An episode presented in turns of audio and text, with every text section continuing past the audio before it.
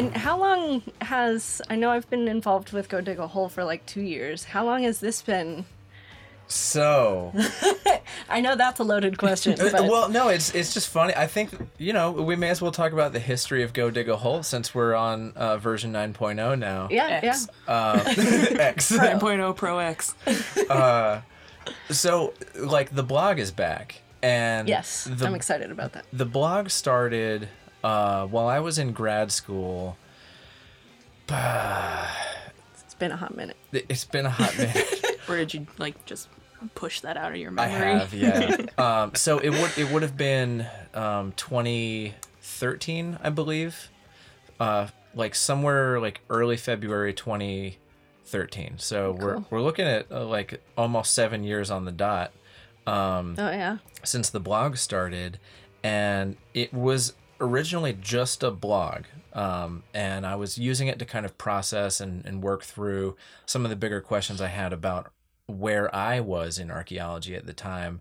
Um, and I had I had spent like uh, at that point like five years in CRM after undergrad, and uh, I was still you know very much an early career archaeologist and and like an early archaeologist uh, all around, and so like I had a lot to learn, and I also had like the I think the big thing that a lot of archaeologists in in that position, you know, and kind of every position really is like how do you navigate a career and how do you sustain a career in archaeology? And that's kind of a the perennial question for crm archaeologists but um, it looks like more and more for academic archaeologists too is like uh, precarity and you know job scarcity are are kind of these conditions that everybody lives with now. And so i was using the blog to kind of like work through a lot of those questions and like bounce bounce ideas off of professors and peers of mine and, and stuff like that. People who you know had more experience that i trusted as kind of experts on the subject matter. Um, and it was like kind of a, a resource for other people in that in that position. And Yeah. so with time the podcast kind of grew as an extension of that. And it was the sometimes the the podcast episodes were companions to these bigger blog pieces. Um and so like the it was like a long form blog post uh, with you know maybe like a, a 30 45 minute podcast that was kind of basically the same thing but you know just a live discussion of it Yeah. that makes sense. and so um, that started in uh, like late 2015 Mm. i think the podcast Mhm. and um it, it- uh, my partner at the time was an archaeologist as well and, and she had just finished her undergrad and we were we were working in crm together and we were shovel bumming around and um Uh, so we had you know we, we were in slightly different positions in in our careers in archaeology but we had similar questions and similar things to consider. And so you know it was it was kind of the approach to the podcast was very much like focused at people coming out of undergrad or Mm. grad school or early in their CRM career in a position where you're kind of always at a crossroads where you like everything's always up in the air. You've got all these decisions to make and like you know, kind of like the world is your oyster, but good luck scratching your path to it. Yeah. Uh, yeah. So, uh, you know, it- and like I am in a very different position now than than I was. Like I've got more experience under my belt. I'm in a very different position where you know I'm I'm not really affected by seasonality, um, and like my job role and my duties are very different. Like I'm I'm an office principal now, and so like I'm behind the desk a hundred percent of the time, Yeah. and um, so like the fieldwork aspect is is like um you know fieldwork is fieldwork it it doesn't really change that much so you know even though i'm a little rusty at it like i still you know know what's up but uh you know the the things that i'm personally exploring are very different. It's like you know how how do i keep other people employed? How do i grow a business? How do i how do i you know how do i make a crm office that is the the kind of place that other archaeologists want to work at and that other clients want to work with yeah. you know and and that the public can look at and say like you know these people are doing right by us and you know tribes in the area too you know how to be a good citizen in the archaeology community here so it's like different questions where I'm at now, different decisions and, and roads that I have to make, but um, not super different than than where we started off at, you know, many years ago. Yeah. Um, so that's kind of like the history of Go Dig a Hole in a nutshell. You know, it started, the podcast started with, uh, you know, my partner at the time, and then uh, briefly had another co host, uh, Katie Miller, who was also an undergrad. Um, she was only on for like one or two episodes. Hmm. Um, and then she ended up going off to be a, a flight attendant, just decided, you know, archaeology isn't the thing that she wanted to do. And Yeah. that's totally fair. You Yeah. know, that's, It's a I- lot different than most of us generally expect, I think. yeah. And then you get this like, oh shit moment of, can I do this? do, I, want to do, this? Yeah. Like, should I do this? It's a very fight or flight, and she flew. yeah. So And I respect that. you Yeah, know? totally. I, there have been many times when I've flown too. You know, I, Mm-hmm. it, my path through archaeology has been circuitous and with fits and starts. And there was a period of several years where, um, you know, I was just working as a bartender, um, and I wanted nothing to do with field work anymore because I was making more money and it was steady work. yeah. um, and you know then I, I was tangentially related to archaeology while I was working with Codify, um, where it was like all of our clients were archaeologists, but I was doing database and software Yeah. stuff. Um, so it was all very different, and you know now I'm back in CRM again and Yep. Back in it. Yeah, it's the the career circuitous career path. I think is a hallmark of the life of an archaeologist. Yeah. a lot of people end up coming back around, but I think e- pretty much everyone steps away for a minute, just because, especially if you do CRM for a while, it it's easy to burn out yeah, just straight up living out of a hotel room, no matter how much camaraderie there is, it's kind of a lonely lonely lifestyle and it can be very wearing yeah, emotionally because you know even if you become close with a handful of people that you work with on and off you never know when you're going to see them again yeah, if you're going to see them again, how long the current project will last, depending on what you do or do not find, and whether the project is canceled, yeah. um, which has happened because we were finding too many things. And they're like, oh, okay, we're just going to stop now. yeah, we didn't budget for this. It's like, well, change order. Yeah. Everybody's off work until we sort this change order out. Yes. Yeah. So it's um, always interesting uh, to see how that yeah, people d- deal with it or don't deal with it. Um, having a safety net and family and friends that can help support you Yeah. um, is definitely key to being able to to make it through. There's no way I would have been able to without support from um, both emotional um, as well as like logistical support. Being a single parent for a long time, do, doing field teching, like yeah. There was a lot of logistical friends and family that it's kind of like, all right, how are we going to make this happen? Like, um, and a lot of the CRM companies that I worked for, which were about an average between two and five on and off that I would work for, um, were usually very, very good about being like, okay, you have this distance is your limit, and for this amount of time is your limit. Yeah. Um, but the downside is I've never had a been on a project long enough to be able to collect unemployment. Mm. yes. So I guess maybe that's something I don't. I don't want to say I don't understand. I've never experienced of like being a field tech and then claiming unemployment. How long do you need to be on a project to technically? Because if you're an hourly Mm-hmm. employee, do you not get to collect unemployment? It depends on the state. Yeah. In wanted Oregon, um, it is. I don't remember what the number of hours is. I want to say like eight weeks plus okay. constant. Like you have to be an everyday sort of thing, or Yeah. you know. So if I'm working a collection of a 24 hours to eight day stretches um, or sessions here and there, um, it doesn't. I'm not considered uh, because I'm not working in constant hou- hours. Okay.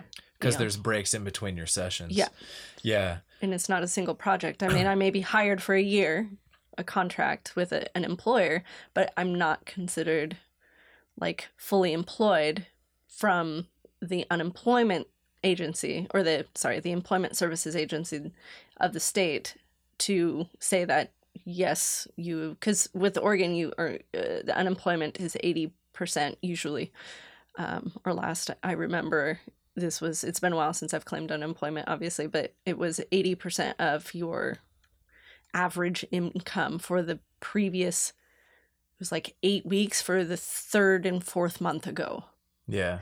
So it's a weird calculation, and especially with seasonal work, like you have to be solidly employed f- from like May, June, July in order to be able to make a claim during the winter. Okay.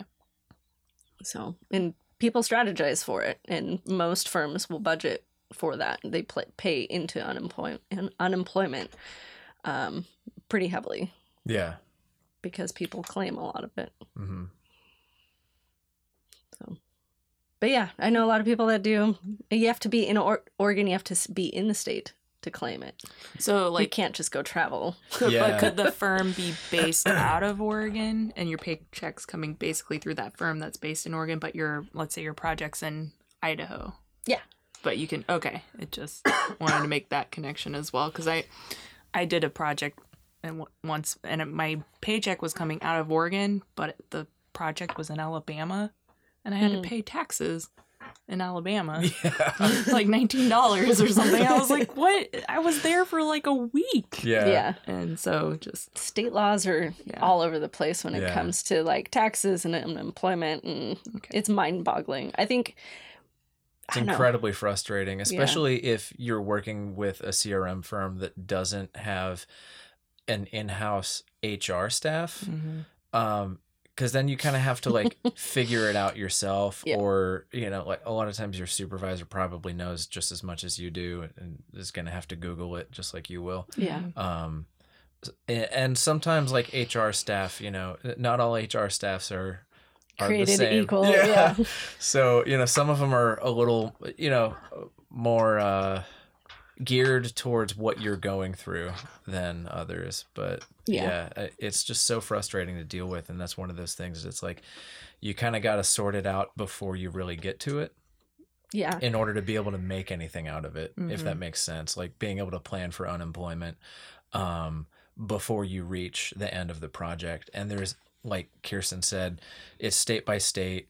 Um, but there's also some kind of uh, stipulation on how your project ends too. So it's Yeah.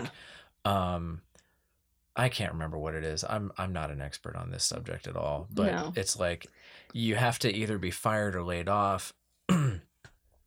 and there, it's like depending on how the project ends m- m- means you may or may not Yeah. qualify for So it. if you It's very- voluntarily leave, like which is basically the situation I was always in, Yeah.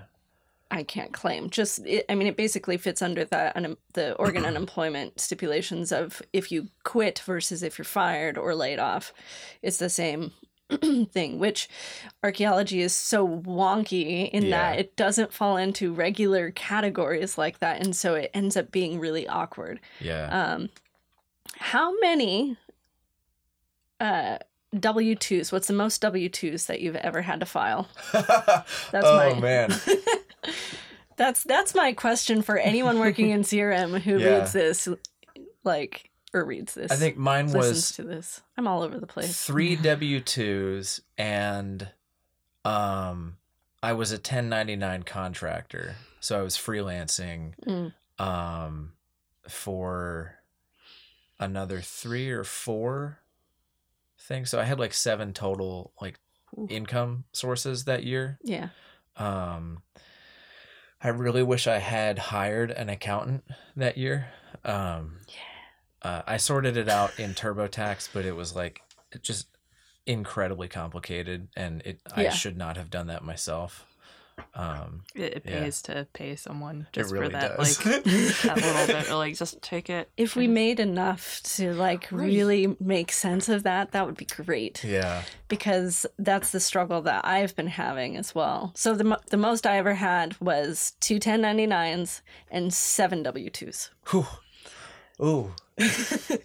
But you know just what? gonna bow out. That's- you win. Like, that's that's like the that's the the um the admin side of Yeah. like keeping an open relationship with multiple CRM firms and Yep. multiple companies and that's kind of what you have to do to be able to stay Afloat. afloat financially and just like active enough to you know like keep an income stream going and keep you know your resume building to a Mhm. certain extent is um you know like if you have a, a project with one company um you know That's depending on your role yeah that's awesome for however long that project lasts but Exactly. while you're on that project you need to be looking for your next project Yeah. Yeah. um, and you know kind of leaving voluntarily too is one of those things that it's like um, you know just uh, it requires a lot of organization requires a lot of uh, very clear communication hmm um, and managing expectations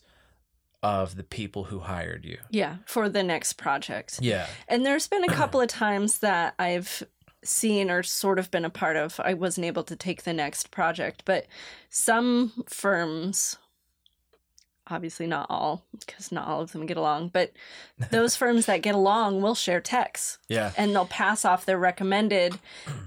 I, we have a big project we're finishing up. I'm going to send you 20 texts because you have this giant project coming up that I would recommend. Yeah. Like, and those are like godsend situations. Doesn't happen super often, but I've seen it happen a few times Yeah. um, on really big projects with some of the smaller firms and stuff. And with bigger firms and like the cross pollination that happens with such a small field. Yeah. Um, it's, really funny to too see. like you end up um like when you have that kind of a relationship with with crm archaeology where you're bouncing from project to project in different companies mhm. you start to track people rather than companies Yeah. and you start to learn who you want to work with Yep. and the kinds of teams that you want to work with and that goes all the way to the top i think because a lot of times you'll have senior archaeologists office principals and you know even uh, company officers who have also done that they've bounced Mhm. around uh, they've maybe been poached from one firm to another or you know they just keep that steady line of communication going in the back channel and um, you know they end up finding the opportunity that works best for them. And Yeah. so you know, that's kind of the thing that i think everybody in crm is is like scheming on is is like how to build their team awesome for the opportunities they have. Yeah. and uh, you know we've had that conversation. I'm always scheming my team awesome. Um, but it, it's uh it's one of those things that's just really funny to to like think of working with the person and not the company Yeah. um, and so like that's been the case for me especially here in oregon where um, you know there are a lot of seasonal techs and there's there's a lot of kind of project by project uh, things going on and so it's like uh, people who have a lot more experience with you know the the field of techs out there uh, you know archaeology field technicians they're there's like this long roster of like oh you definitely want to work with this person so like when Yeah. a project comes online I'll have people from other companies like talking to me like, "Hey, I have a project that's winding down. Do you have any work for this person? They're really great. Keep them employed." Yeah. Yeah. Um, Yeah. And so, you know, that's kind of like it's really hard to get to that position. I think when you're first starting out as an archaeologist, is like how do you how do you get yourself into a position where people are looking out for you and supporting you and like giving you opportunities? That's kind of Yeah. that's the biggest mountain to climb when you're first starting off. And it's I I totally got lucky getting my first CRM job. It was magical randomness. so, um just a brief background of that situation and how that unfolded. So, I was supposed to start grad school. I had gotten into the uh, human osteology program at University of Edinburgh. Um, I had everything set up, and right before, about three weeks before we were supposed to leave, I got notification that my daughter's visa was re- denied and that I would need to apply for an appeal if I disagreed with their assessment. Oh my god. And the whole thing fell apart basically. And I went to oh fuck moment. like this all transpired in 24 hours. So this this whole story transpired in 24 hours. So um, I'd gotten the emails on the way back from Burning Man in 2012. Oh, geez. Um, and then got back to my partner's apartment, took a shower, went to bed, woke up the next morning. I think we slept for like four hours, and then came to Portland um, because we had friends up here. And uh, I sent out an email blast before we left Medford to people that I was in field school with the year before. Like, I was fresh. and one person is like, I had to uh, leave this project, so I know they need to replace me for this company up here in Portland. Tell them, you know, that I referred you, like, and, you know, they should be able to take you. Yeah. So I sent the email. We got up to Portland. um, and I got the let's see, I got an email back saying, uh, sure, just stop by the office. So in I granted I'd changed my clothes and taken a shower, but I still had blue and purple yarn braids down past my ass, walking into the CRM firm. Full burner, like, go me. Um, got some, and you know, archaeology luckily is yeah. not a super conservative field, um, at least in Portland anyway. And walked in, met a couple people. Uh, they put me on the list because they had actually already filled that one spot. Um, but I got, they hired me in and I was in the field within three weeks. Oh, wow. That's awesome. Um, I stayed with that company through the season. And in December, they referred me to another company. So I was able to stay employed through my first winter. And I didn't realize at the time how lucky that was. Yeah. and yeah, I was very, very lucky in that. But a lot of that had to do with I was willing to make sacrifices coming straight out of school, basically. Yeah. Um, I was still technically living in Medford, and at the time, the rental market in Portland was ridiculous. So I drove up here, crashed on a friend's couch, and then drove home on the weekends between the eight day, it was like eight on, four off, um, and was able to sort of squeak out, you know, savings from that. But it took me almost three months to get find a place. So it was a long, fun commute for for Three that long. months. But I wouldn't I would not take that kind of job now. But Right. fresh out of school, I'm like because they're like, it's a local job. We're just looking for people that are living here. It's a small little thing. And I'm like, I'll take it. That's fine. Yeah. I, I got friends I can stay with. So, yeah. I don't know. That was a bit of a tangent, but um, That's what the show's all about. yeah. We like tangents. Do you remember what happened on the last episode? It was 100% tangent. yes. Well, Cats. I don't know what you're talking about. That was totally relevant. Oh, man. Oh. No. Do you guys have any startup stories? I feel I'm kind of on the same page as you. I was very lucky for me getting my foot in the door because I made. I, again, I thought my field school TA hated me, but um, I guess I made an impression, and I still had a year of school left, and she just stayed in contact with me. Oh, And when I graduated, I got in contact with her again and was like, "Hey, I'm graduating. I want to live in the Seattle area because I'm from up there. and I want to stay close to family." But she was like, "Well, we might have a position at our firm in Portland." Yeah. So I was finally like, "All right, pack my station wagon, but I was like, oh, hey, I'm going to Europe for a month. so um, I got really lucky. She was like, yeah, we'll schedule an interview for when you get back. Well, it was like the day after I got back from Europe, but I flew into Seattle. So I had my brother basically pick me up, drove me to Portland. I was jet lagged, I bet. interviewed. Apparently, I said stuff, and they're like, all right, you're fine. And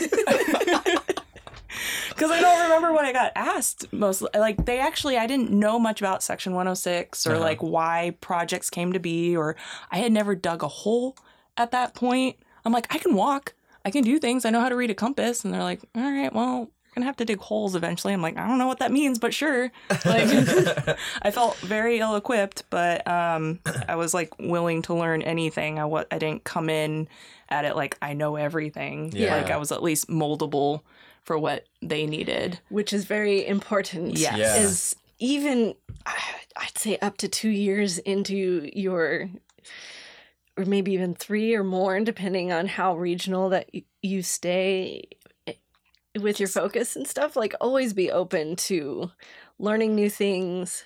And one of the most important things, not to No, you're butt into your no. This is an important lesson. yeah. um, is being able to change how you work based on the needs of the people you're working for. Yeah. That is a really big, big thing. Like, y- it is a really big mistake because you will never be hired back if you're like, well, that's the way you guys analyze flakes, but I'm gonna do it my way that Yeah. I was taught because those people, yeah, Yeah, and I so I didn't even do archaeology the very first year I was there. I think I did one project, and then they hired me on actually salaried, which is Oh, that's where they got me because they worked us like fifty plus hours and they Ooh. didn't have to pay us overtime. Yep. Ooh, So learn that lesson. Just don't do read, it. read your contract. yeah read your contract negotiate um but the first time i went out it was like in indiana so i Oh, wasn't wow. even in the northwest and they did tertiary primary um, secondary flakes and i came from learning Andrefsky's mes- methods so i'm like oh there's a platform and doing all these things they're like that's not how we do it and i was like okay well how do you do it like Yeah. instead of like well this is how we do it out west or how certain people Yeah. Yeah. they're like, no. And I'm like, okay, fine. If that's not what you need, I'll try my best, but I don't know what this means Yeah. for. So just asking questions. So, but yeah, I got lucky on that and that it was a large enough firm that you could kind of carve out a space, even if it there weren't any archaeology work going on. Kinda- That's really cool. Yeah. So. Nice. Yeah. Wah, wah. That's my story. Look, there's cats on my phone now. I saw that. They're cute. That's cool. Mercats. They're mercats. Yeah. One cat fishing for mercats. Yeah. I feel like I've told my my origin story before on the podcast. Pro- Probably. Probably at least know. once. I don't I I don't know. remember where. I really lucked out too, though. I I was well, kind of, kind of lucked out, kind of didn't. Um, I got out of undergrad in 2008 or 2009.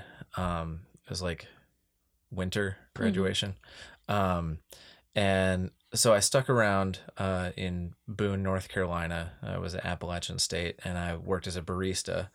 And um, there just weren't any CRM jobs there. Um, and so uh, I was I was waiting for my brother to finish up his year of school, and then we were going to move to Oregon. And my parents lived in Oregon at the time, and so I was job hunting in Oregon. And uh, a professor of, of mine, uh, Dr. Gwen Robbins Schug, uh, who's also a listener of the podcast, shout out to to Gwen. Um, she was a huge mentor of mine uh, early on, and and I had gotten rejected from like almost a dozen grad schools. Oof. And I, yeah, I was That's like, rough. man, I'm not gonna go to grad school. I'm too dumb for this. Um, no, I, I just wasn't a It's good. all numbers game. Yeah, I, I wasn't very focused as an undergrad, and I, I came to archaeology late in the game. So my my transcript um, did not demonstrate that I was uh, Mm. dedicated to archaeology, and that was one of the rejection letters I got. Was uh, we question your commitment to the field of archaeology? Wow. Yeah, and uh, I was just like gutted when I got that letter. I was Oh, like, man. man. that sucks.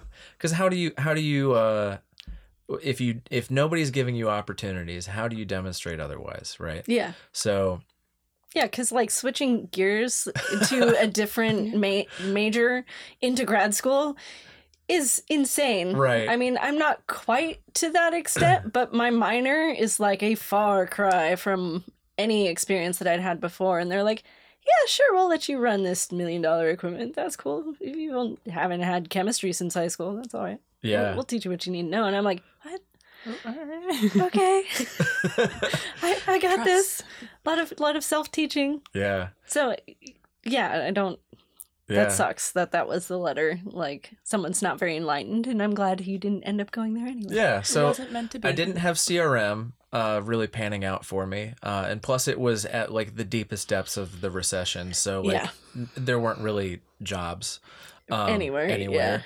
And uh, I also didn't have grad school going for me, so um, Hmm. I was kind of at this crossroads at, at that point where I was like, if I'm going to do archaeology, how do I do archaeology? Mhm. and uh, the field school that I had been um, going to in undergrad, I went my first year to satisfy the credits for the program I was in, uh, but they invited me back as a supervisor a second year, and then the third year they invited me back as the the survey director. Nice. And so, um, uh, Gwen, uh, Dr. Gwen Robbins Schug, uh, you know, said, you know, hey, I, I know this is like a significant out of pocket expense for, you know, a broke recent anthropology grad, but uh, this looks like your best opportunity to build your resume. So Yeah.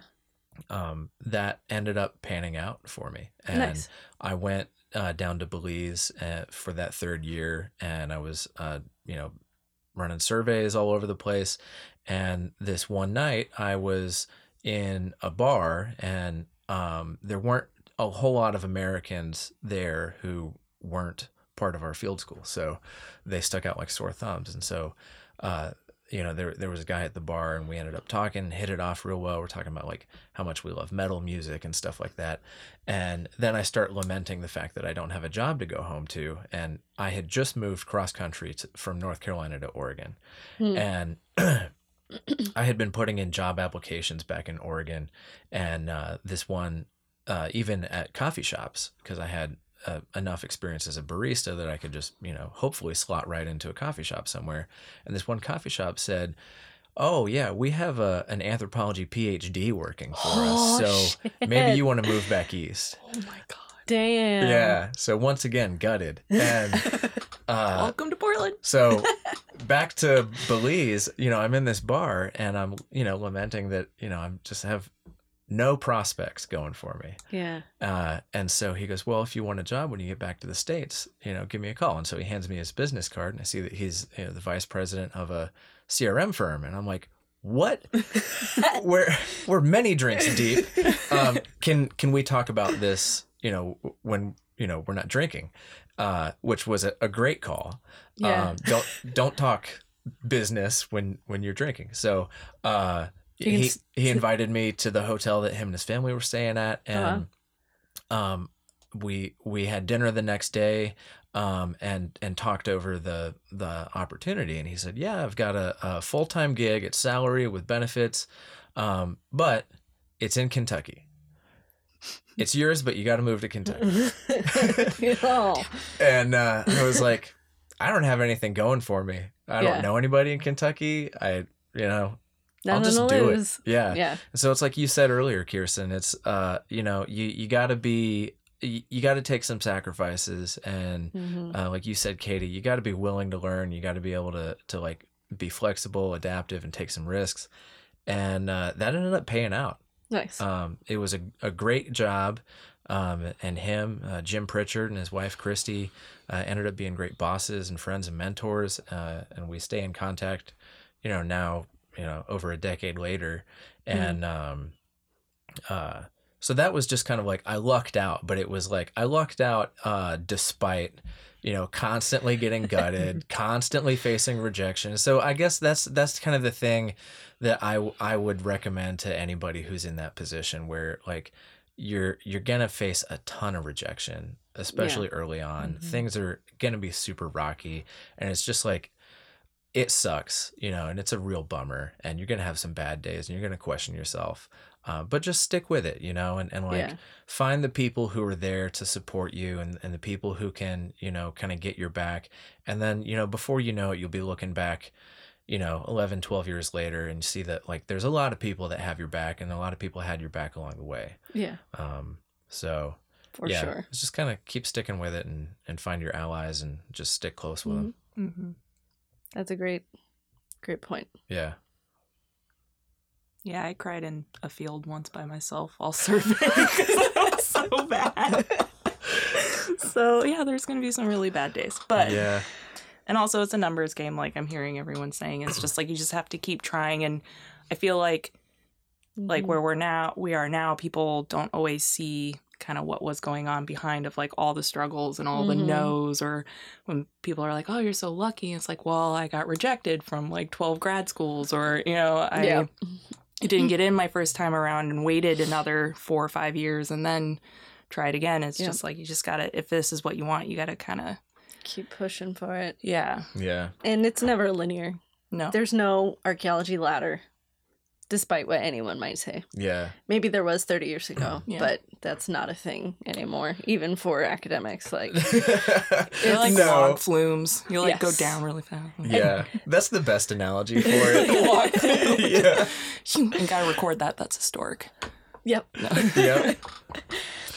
Yeah, there's a, a really great book, actually, if you're feeling discouraged or curious about people's um, journeys through archaeology um, and what that might look like. Um, Anne Marie Prentice has a really fabulous book she published uh, several years ago. She's at University of Montana, I want to say. Montana State. I'm not sure which one. On the Montanas. Montana. I'll She's in that up Montana. while you Yes. continue. Yeah. Let's let's correct no, that. We're having such a good conversation. Why do we have to bring Google into this? Um, but it's a book called Field Seasons, and um, it talks about her journey through, like, from graduation to being a professor, and that circuitous, long, all over the country through different types of like academic and CRM and non archaeology and back to archaeology, like all all of those um, trials and tribulations that we all go through that, like you guys were saying, people don't see. Once you get to a certain position, they're like, oh, you're so lucky. I wish I was there. And you're like, yeah, It's been fun. I, I was there. Yeah. But I definitely would not wish some of the tribulations that I've had to go through on others. So I do feel that as a field, we can improve that um, at least a bit. I mean, with a small field, there's only so much you can do. But like, you know, there's what's the the big thing that's all over Facebook right now? The um, RA RPA releasing a registered archaeologist for uh, bachelor's degrees, like techs. Oh. So it's an annual fee of more than the RPA. What? It's $99 a year. It's $35 to apply. And it has like the, the the rollout that they put out was like, and these are the qualifications that you have to meet to get this. But it doesn't outline benefits of having that Right. like i mean you can sort of assume or like guess at what you know it could be but without and this is where i am so for archaeology being better regulated Yeah. but the RPA has been so cold footed about it since its inception, and this is a really big extension of that really lack of commitment Yeah. to the idea. Um, and I'm don't get me wrong. I'm glad that they decided that they needed to do something, and they are the people to do it because they are. But they, that's not it. they missed the mark Yeah. quite yeah, a bit. did, how did they get to that conclusion? What, who was consulted or who did they talk to? It's missing the other part though, which is like buy-in Mm-hmm. on the part of uh so like it's it's missing buy-in from CRM companies. yeah, So like if if I have a master's degree and I, you know, my incentive to register and maintain my membership for RPA should be it makes me more competitive, right? yeah, And so therefore CRM companies should have some buy-in to say like, well, if you have an RPA, then then we'll hire you. If you have a master's and you don't have an RPA, then you know maybe your resume goes a little further down in the stack. Um, but you the the other missing part to the buy-in is clients have to understand what RPA is and does, and they have to demand that their contractors, their consultants that they're hiring um, to do archaeology projects, have a staff of RPAs or RAs now yeah, and that there's a, a professional minimum standard that they reach. And you have that in other industries like um, you know engineering firms, you know the uh, they have various you know professional standards that they all have to meet. Mhm. And I, I think it's well intentioned. I, I think that it has a lot of opportunity, but really the part that's missing there is is the buy-in. So it's Yeah. like it's not really providing that incentive for um, you know people people with bachelor's degrees and people with masters and, and PhDs to you know remain and enlisted. And I have an RPA, but it's like I have mixed feelings about. It. I, I don't want to trash on them. But Yeah. I, I want I like you said like I'm all for um, you know increasing the level of professionalism in the field yes, and providing like uh um a standardized baseline for Mhm. all of us to to meet and also you know there's there it feeds into other uh aspects of uh professional societies and memberships where you know maybe if it could have some teeth to it then we could Yeah. you know actually oust abusers in our field and and you know like make it a Mhm. safer and more inclusive place for us to work and like provide just minimum standards for inclusion and accessibility um but you know that's I, I think that that's a long time coming Yeah. I, I do see definitely the potential for that though. I mean other fields and professions that have something comparable. I mean, before I got into archaeology, I sold real estate before the bubble burst and to, that is a spendy. Like it's about at the time it was about $2,000 to be licensed yeah um, and with that is like the membership or whatever Mhm. for the includes both the state licensure for um, at least Oregon, and that varies across the country like anything else. But then um, you also had the national like register sort of thing. Mm. So um, I think you know, and then nurses and doctors and lawyers and engineers and Yeah, I like- to keep a. there's yeah it should this should not be a difficult argument to make Yeah. i think for us to be feel like professionals like it is a, a profession like yeah we're such a. a and the stakes are high too Yeah. yeah. that's the thing like Well, actually, when you do your job, sometimes you get fired, and you're like, "Wait, what? Hold up! yeah you hired me to get you through this, and now you don't want me to get you through it." yeah Okay, all right. But we're such a young profession. I think yeah. Yeah. you know, like what the '70s really are when CRM really kind of got its legs, and so I think we keep forgetting we're gonna we're going through a growing pain right now. I think we still have nothing against the old guard, but I think we still have remnants of that, and so it, yeah. clinging to something that's like I don't know what we're clinging to, but we have a lot of new people coming in, and so they're still under that umbrella. Yeah and trying to move through that. That's a good point with the the age of of CRM as an industry still being quite young, where you have the initial founders of CRM firms are still, Still in place as Yeah. as Yeah. the you know presidents and CEOs of of these CRM companies, and so you know you haven't had an, enough turnover and and you know kind of passing down of of you know or I guess like change management through these firms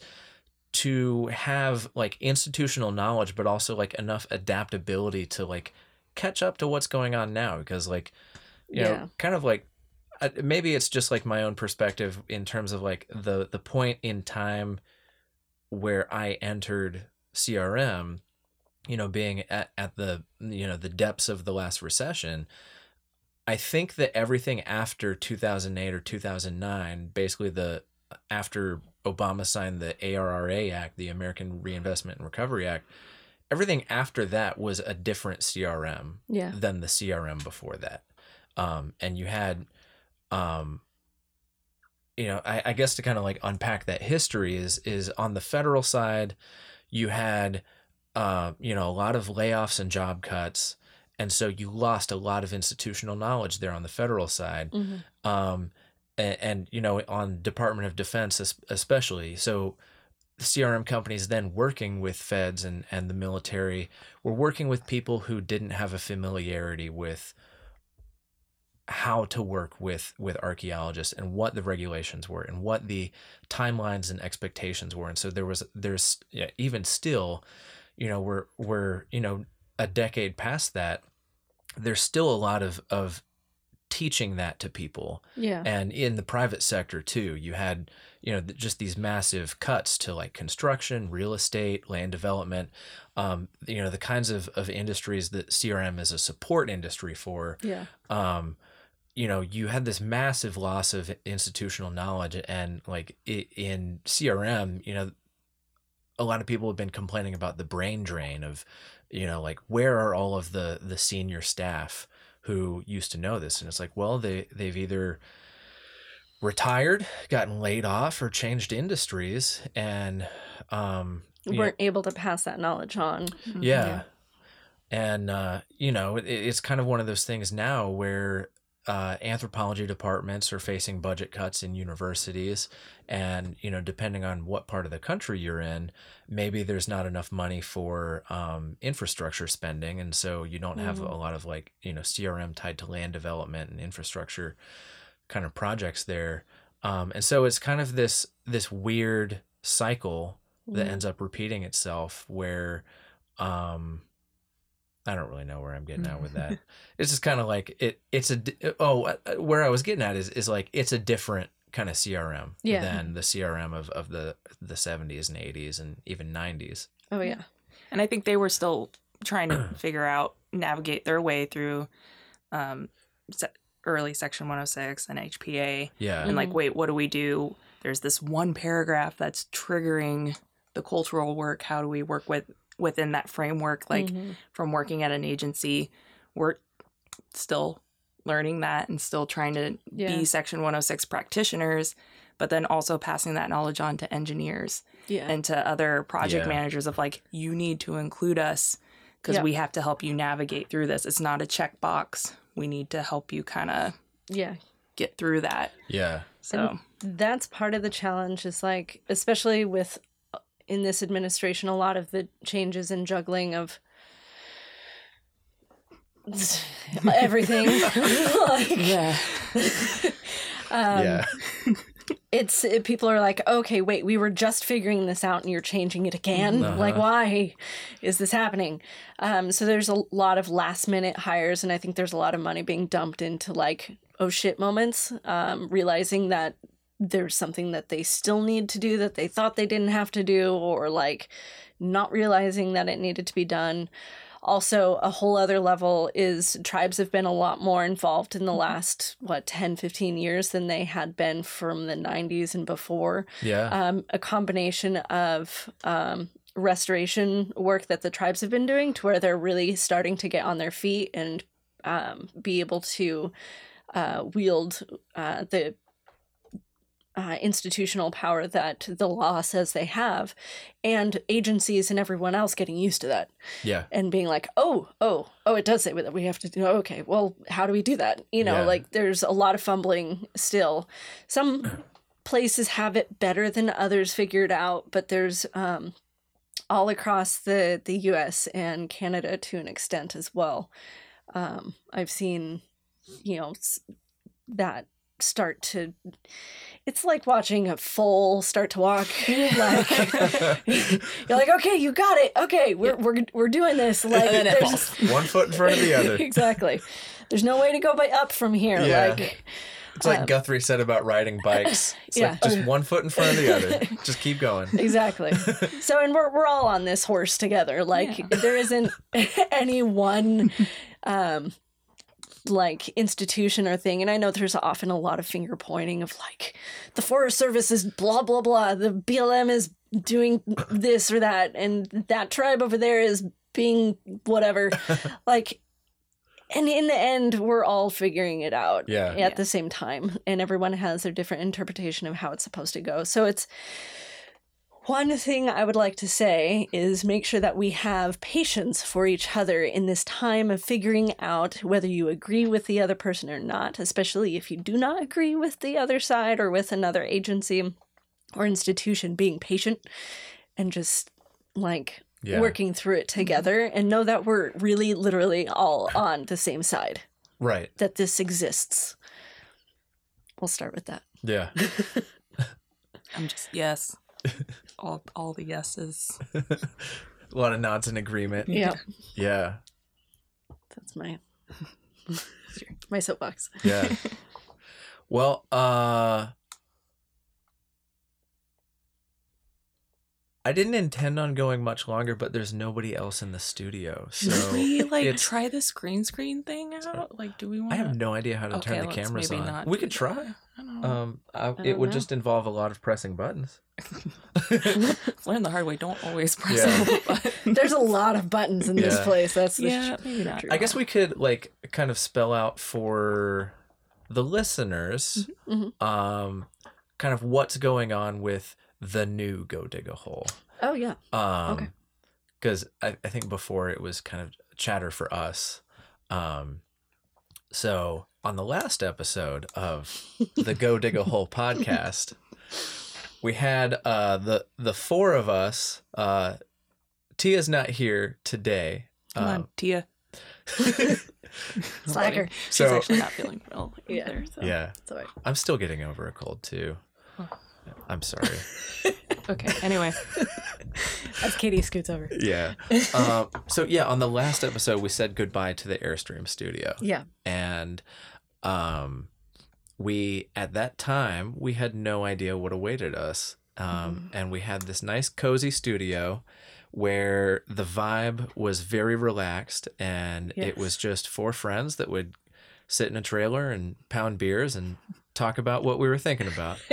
And uh this is a very different vibe. And i was nervous about it going into it but now i'm very excited. Yep. and um so we're sitting in the x-ray fm radio studio. And i guess this is like the The podcast. what do they call it? Yeah the podcast studio. Um the but pod. it's also set up for video recording. Like Full green screen. Yeah. Like there's two like walls. what three cameras? Yeah, right three now? cameras Yeah. on gimbals around us Yeah. that are all remote controlled. Um, and I think they're set up. I, this I might have misheard this, and maybe my imagination is making this up.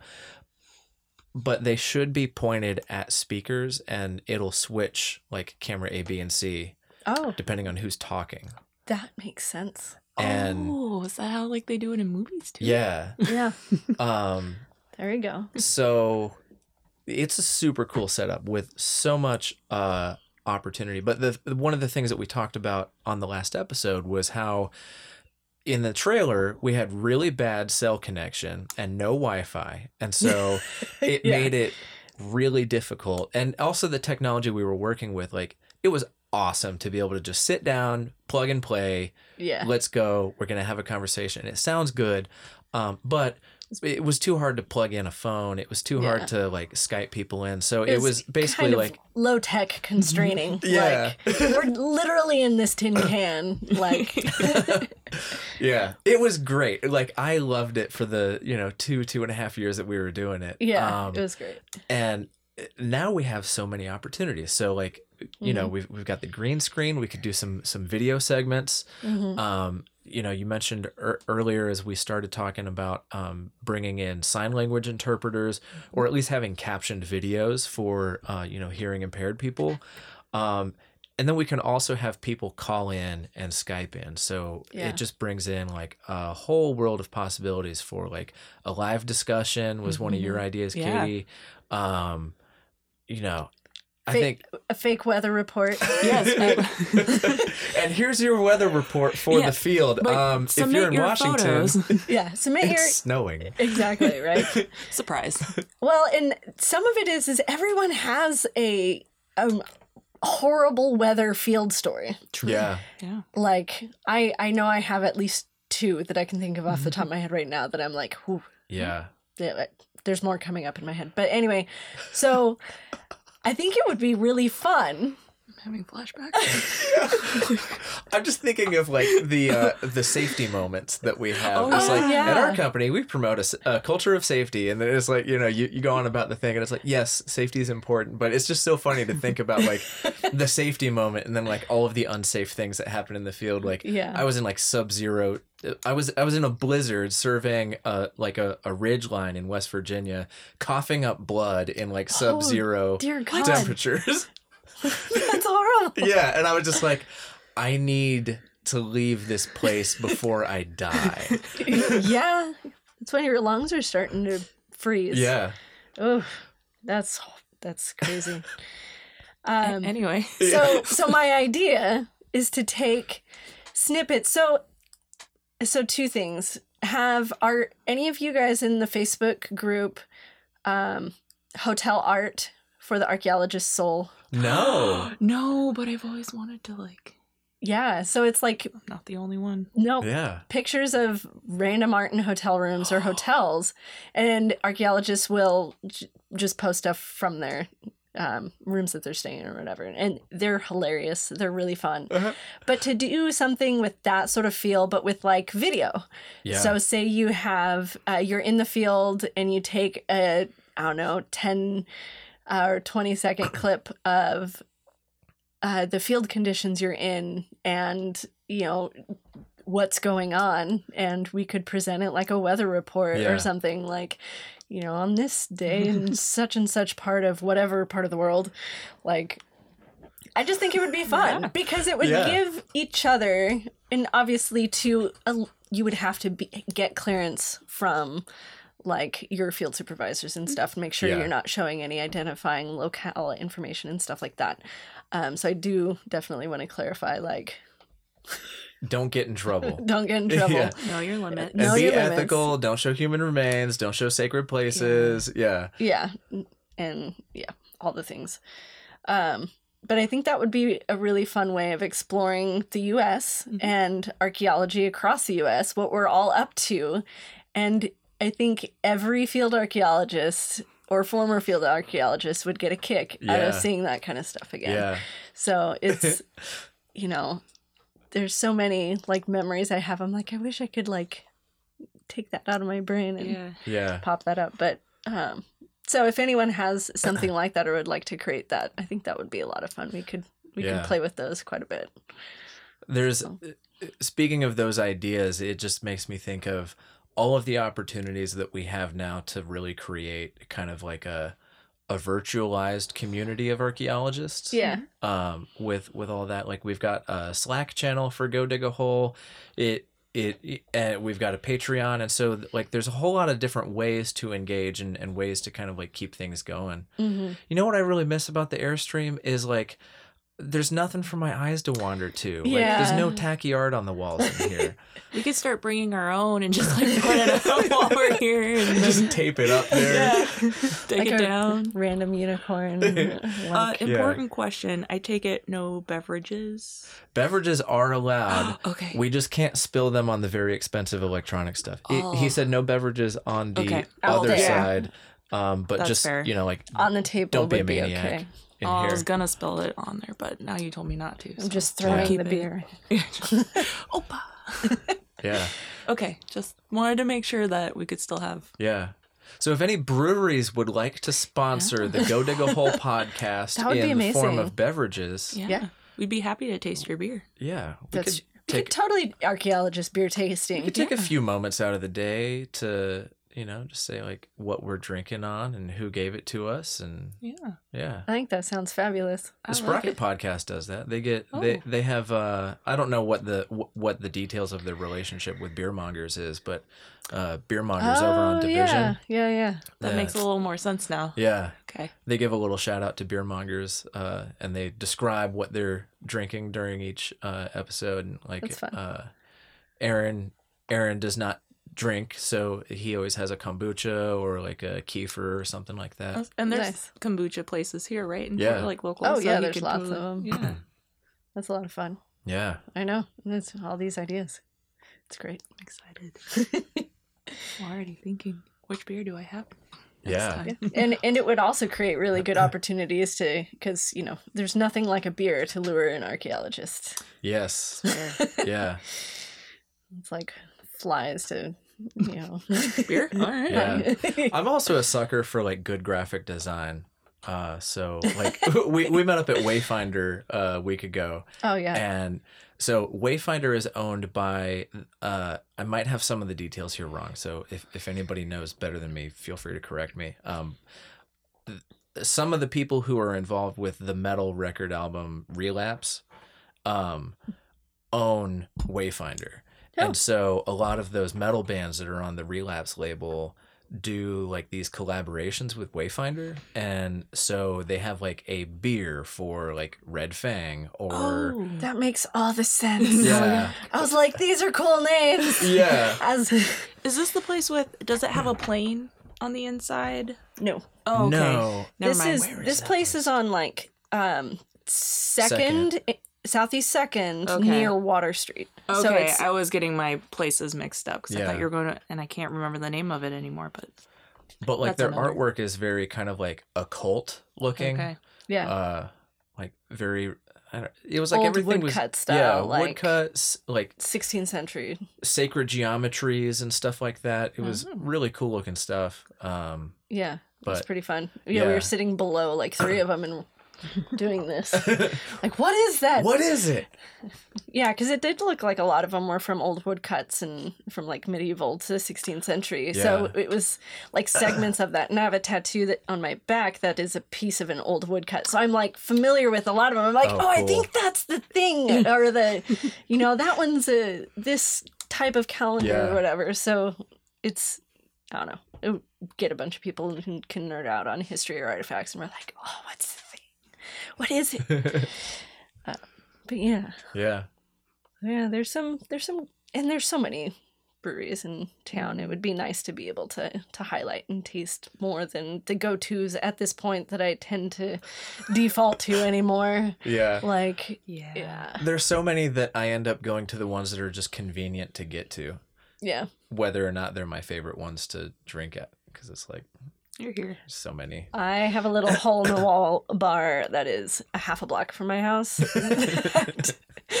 I frequent and they have like five things on tap. So I have we we have one go to and that seems to have you know done done pretty well. Yeah. Um and it's also one of my favorite breweries out in Astoria, so that's it's nice to Which brewery? um so my I've been trying to rack it up in my brain. Um, so it is Fort George. Yeah. Oh, I Oh. love them. Yeah. City of Dreams is the one beer that we're like, yeah, I can. That is a, a solid go to for me. Yeah. Um, I've, I mean, enjoying the hazies lately. Not all of them, but Yeah. Yeah. as goes with everything, including some of the IPAs, you're like, no. I'm gonna say no to Yeah. that. Yeah. Ever since we got back from our um, Ireland trip, both my boyfriend and I are like, no way with IPAs. Yeah. For, we just can't handle it. Like you have one, you're like, I'm good. I'm gonna wake up hungover tomorrow now. yeah. You would like Wayfinder then. Yeah, Uh, it's very like malt forward beers, so it's kind of like Doppelbocks, Okay. lagers, pilsners, Mhm. um, stuff like that. Something That was kind of what what drew me. Well, my friend Quinn is uh, the brewmaster there. Oh, And, nice. Um, uh, you know, I, I learned about them because he he you know started working there, and I was like, wait a minute, you have you have multi beers. This is this is Cool. Nice. It's not all IPAs. Yeah. They Yep. do they do have a good IPA. Uh, It's but good to have the one, but when you're like your whole board are just variations of an the s- IPA, Yeah. It's like yeah, sad. I'm good. it's funny that that's what sets a brewery in Portland apart is that they don't make IPAs well, Or, or yeah, they yeah. make more than just IPA. Yeah. yeah, Yeah. or like it used to be. Uh, yeah. yeah, we're a big fan of Ancestry right now. I Ooh. love them. Yeah, They're They're great good too. Yeah, and What's what's one of the? It sounds familiar, but I'm trying to think of the. it has kind of like had. the A that Yeah, almost looks, looks like, a like an Masonic uh, oh, okay. compass yeah, yeah. with the anchor under. Yeah, Yeah. they're they're out of Tualatin, but they have um, a place on Hawthorne, nice. and then I think a place in Sellwood. Yeah, I wanted Yeah. to say I've had something of theirs recently, but I can't remember what it was. They're Irish red. I don't know. It's like I don't even look at the menu anymore. I'm like, I will have your Irish red. Thank you. They're like, this is the third time you've been here today. I know. Yeah. Just bear with me. Yeah, Breakside is my neighborhood brewery. It's like two blocks from my house. nice. Uh, and it's one of those things. It's like I I go to them out of convenience, but also like I think they're legit one of my favorites. Yeah. uh, for in the city. Uh, I also like them because they do more than just IPA. Like they have some, they have some really good hazies and some good like just standard. This Mhm. is definitely an IPA kind of IPA. Yeah. Um, but they they have like good kind of malty beers too. Nice. Yeah, and the dogs love going to their outdoor patio. Nice. Yeah, I tend to gravitate to places I can take the dogs to. Yeah. yeah. Have, have you been to Labrador Brewing? Uh, I haven't since I got Artie. Okay. Yeah. Uh, I I wanted to go to a um a debate watch party. Uh, was that last night? God, time is a blur. Um, yeah, it was last night. Um, but I I thought I mistakenly thought that they allowed dogs inside the brewery. Oh. Um, and it's just at the patio. So, oh. and it was like 28 degrees and Yeah, no. raining, and I was like, yeah, it's not gonna work. No, they. Yeah. Yeah, I thought it was too. Hmm. well, yeah, the Wayside actually is one of the ones I most closely associate with archaeologists because I've only been there with archaeologists, It's fair. which is funny to me. I'm like, Yeah. that's strange to, but you know, any of the, the coastal breweries are about the same. For as much work that I've done on the coast, we always seek out the brewery mm. because they're such small towns. It's kind of like, here's a good place to hang out. Usually has games, yeah. you know. A diversity of food. I- Yes, Yeah. exactly.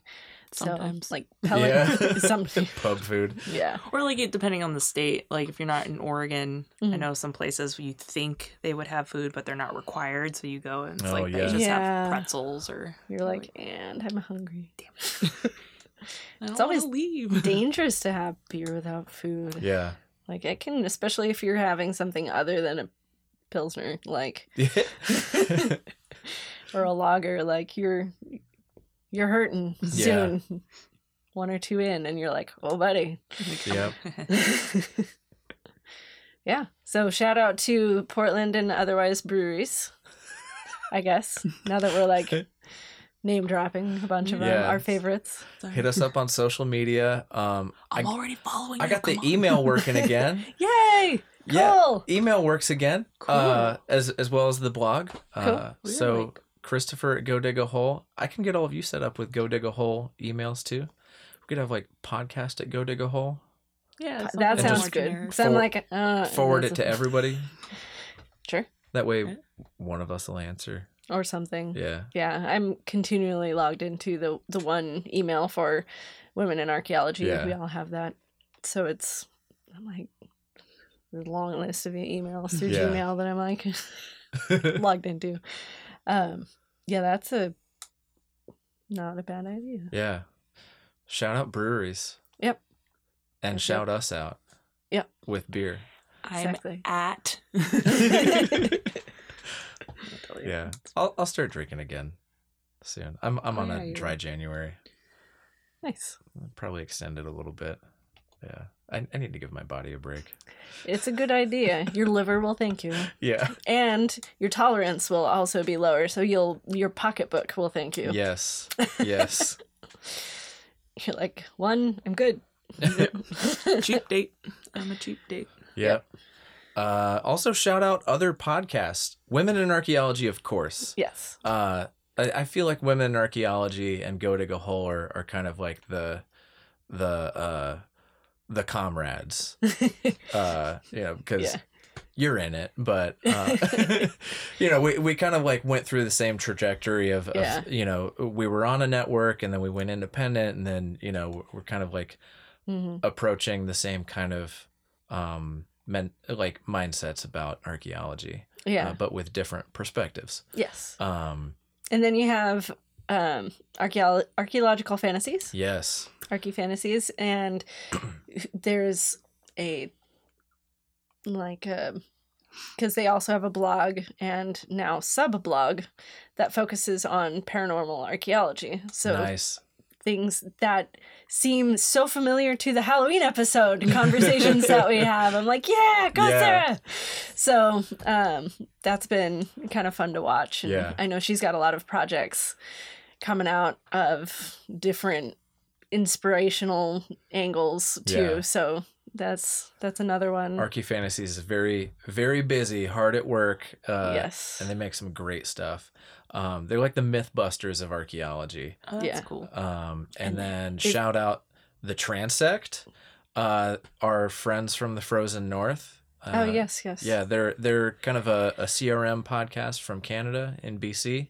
Mhm. Um, I think they're mostly focused on BC archaeology, but a, a lot of it I found as uh, an archaeologist from the states is relevant um, and kind of things that I think as as you mentioned earlier, Kirsten, as tribes get more and more active in the process of archaeological review, I think that we'll have to consider the same kind of things too. So it's good for us to learn. Yeah. Um, and they're also just really funny. Um, so it's just fun to listen to.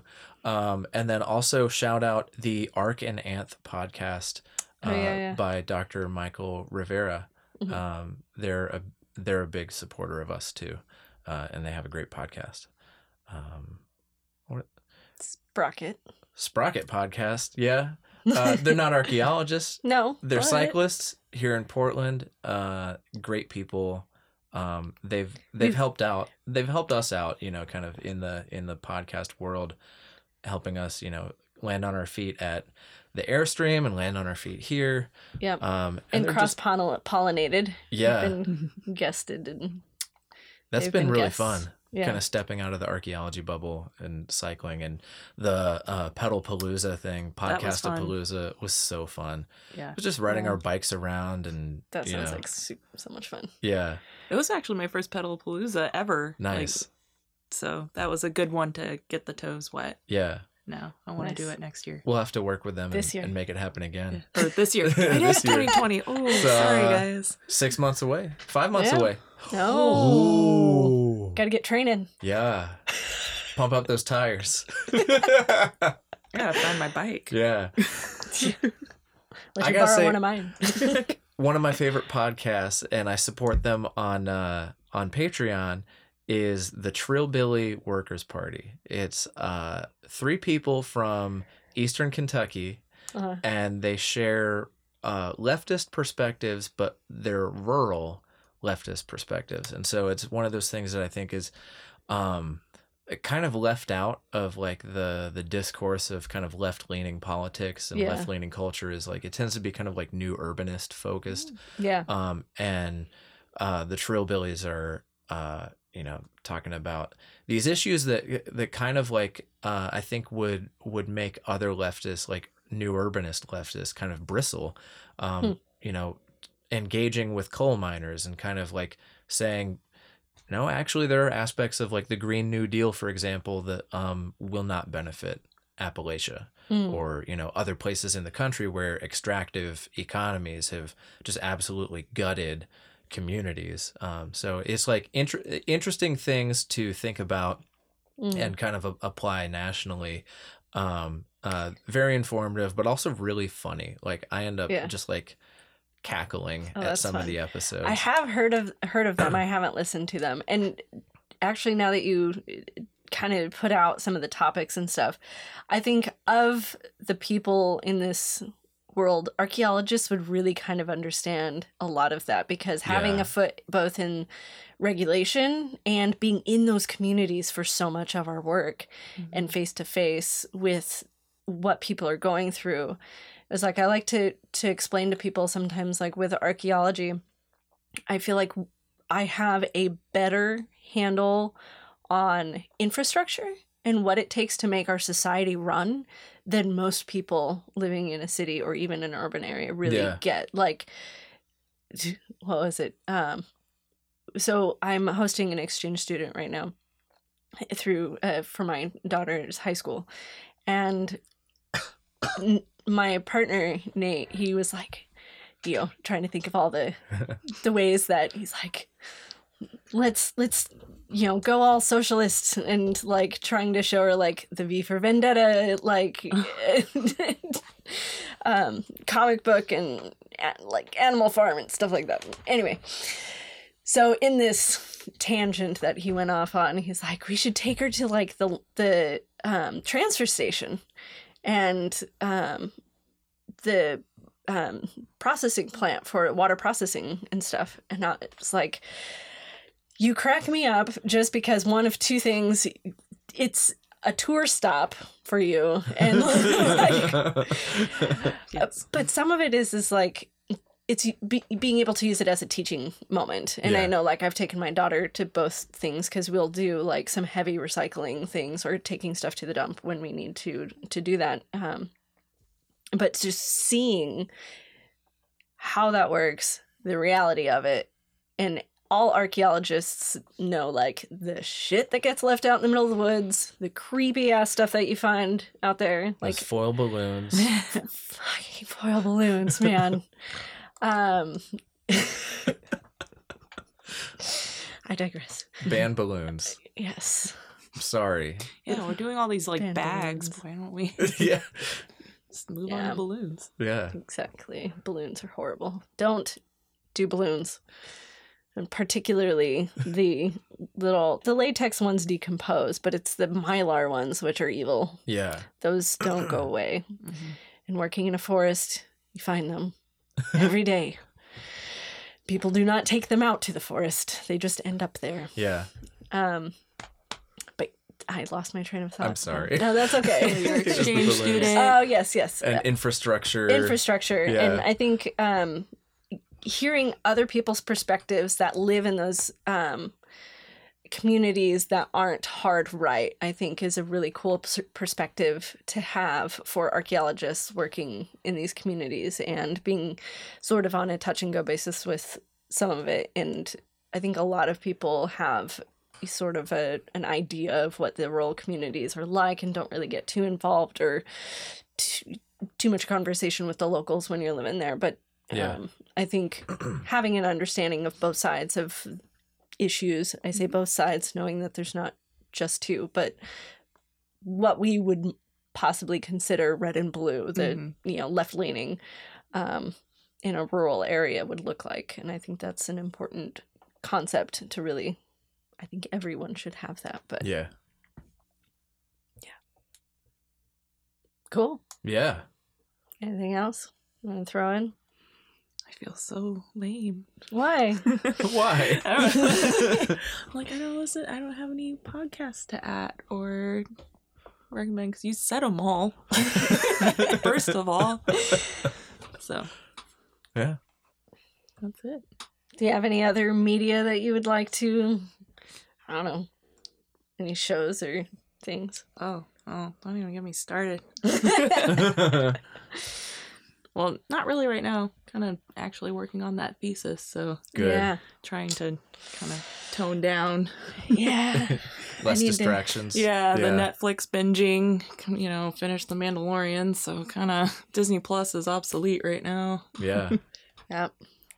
Yeah. Cancel your subscriptions while you're working on your thesis. That way there's no temptation and you're not wasting your money for that month. Yeah, there's kind of a second person that lives in the house that I have to. It's not all about me. yeah. unfortunately, and I have to think about the cat. You know, The cat the- needs entertainment Yeah. too. there there is a cat channel What? on I found it on our fire stick and I've tried putting it on and it's like ducks and stuff that fly and it's like calming music. Yeah. She's Wow. not interested. I pull up you, I pull up YouTube on my Just open a TV, and whenever I leave the dogs at the house alone, I'll pull up. They they have like these YouTube channels for like they've got cat TV and dog TV, and it's like like you said, calming music. But it's like dog TV is kind of like this uh like beautiful landscape where it's kind of like almost like a virtual walk for the dog and so it's like Huh. And and the videos are like 15 hours long Oh, jeez. so it's like you can have it on all day and the dogs are just kind of like going for a hike on the beach or whatever and sometimes there's cows and sometimes there's like squirrels and birds and stuff and it's like calming music and nature sounds and stuff like that It sounds oh, I feel dangerous. like I need that. Yeah. Just put it on and Put like a squirrel running across your screen. Your Yeah. TV is gonna get knocked onto the floor. the, the, the TV for cats is always like birds and squirrels and stuff and I'm like aren't there enough videos of, of like cats like attacking the TV and stuff like that yeah, Kinda seems Dangerous. dangerous. Yeah, but you know, the music is calming, so it would calm them, so Yeah. they'll just sit there and chirp at it. Yeah, that's not how that works I know. usually. But Yeah. yeah. we can hope. I know my cats have a hard time not pound trying to pounce through the window, just looking at the squirrels outside or all the little yeah birds because we have oh, berries all over the front yard and Mm, all the little seed like the winter birds. Yeah. Love it. So there's always like 40 birds like tiny little brown birds all over the tree and all over the ground and the cats are like oh what? Yeah. All perked up. Yeah. So anyway. But yeah, sorry. I don't really have much it's great. to contribute to that. yeah. Well good luck with your thesis. Yes. You. let me know if you need any I will probably hit you up and let me know if you want to. yeah totally i'm not well i should i will be reassessing my writing situation soon but um my lab work's still going through so but the lab work's going through so that's a good yeah Yeah. Oh. a good start It's So- progress. but yeah until then i'm also doing re- helping with uh, edits on um one of the women in archaeology her dissertation so Oh man. yeah tag teaming a little i'm like i am all of the writers i want to look at all of the writing so that because it improves my writing and helps me too but i also like helping friends Well, So, I guess one let me know. one shout out is Baerlic. My thesis is brought to you by Baerlic Brewery. and I will give them a shout out when I do my presentation.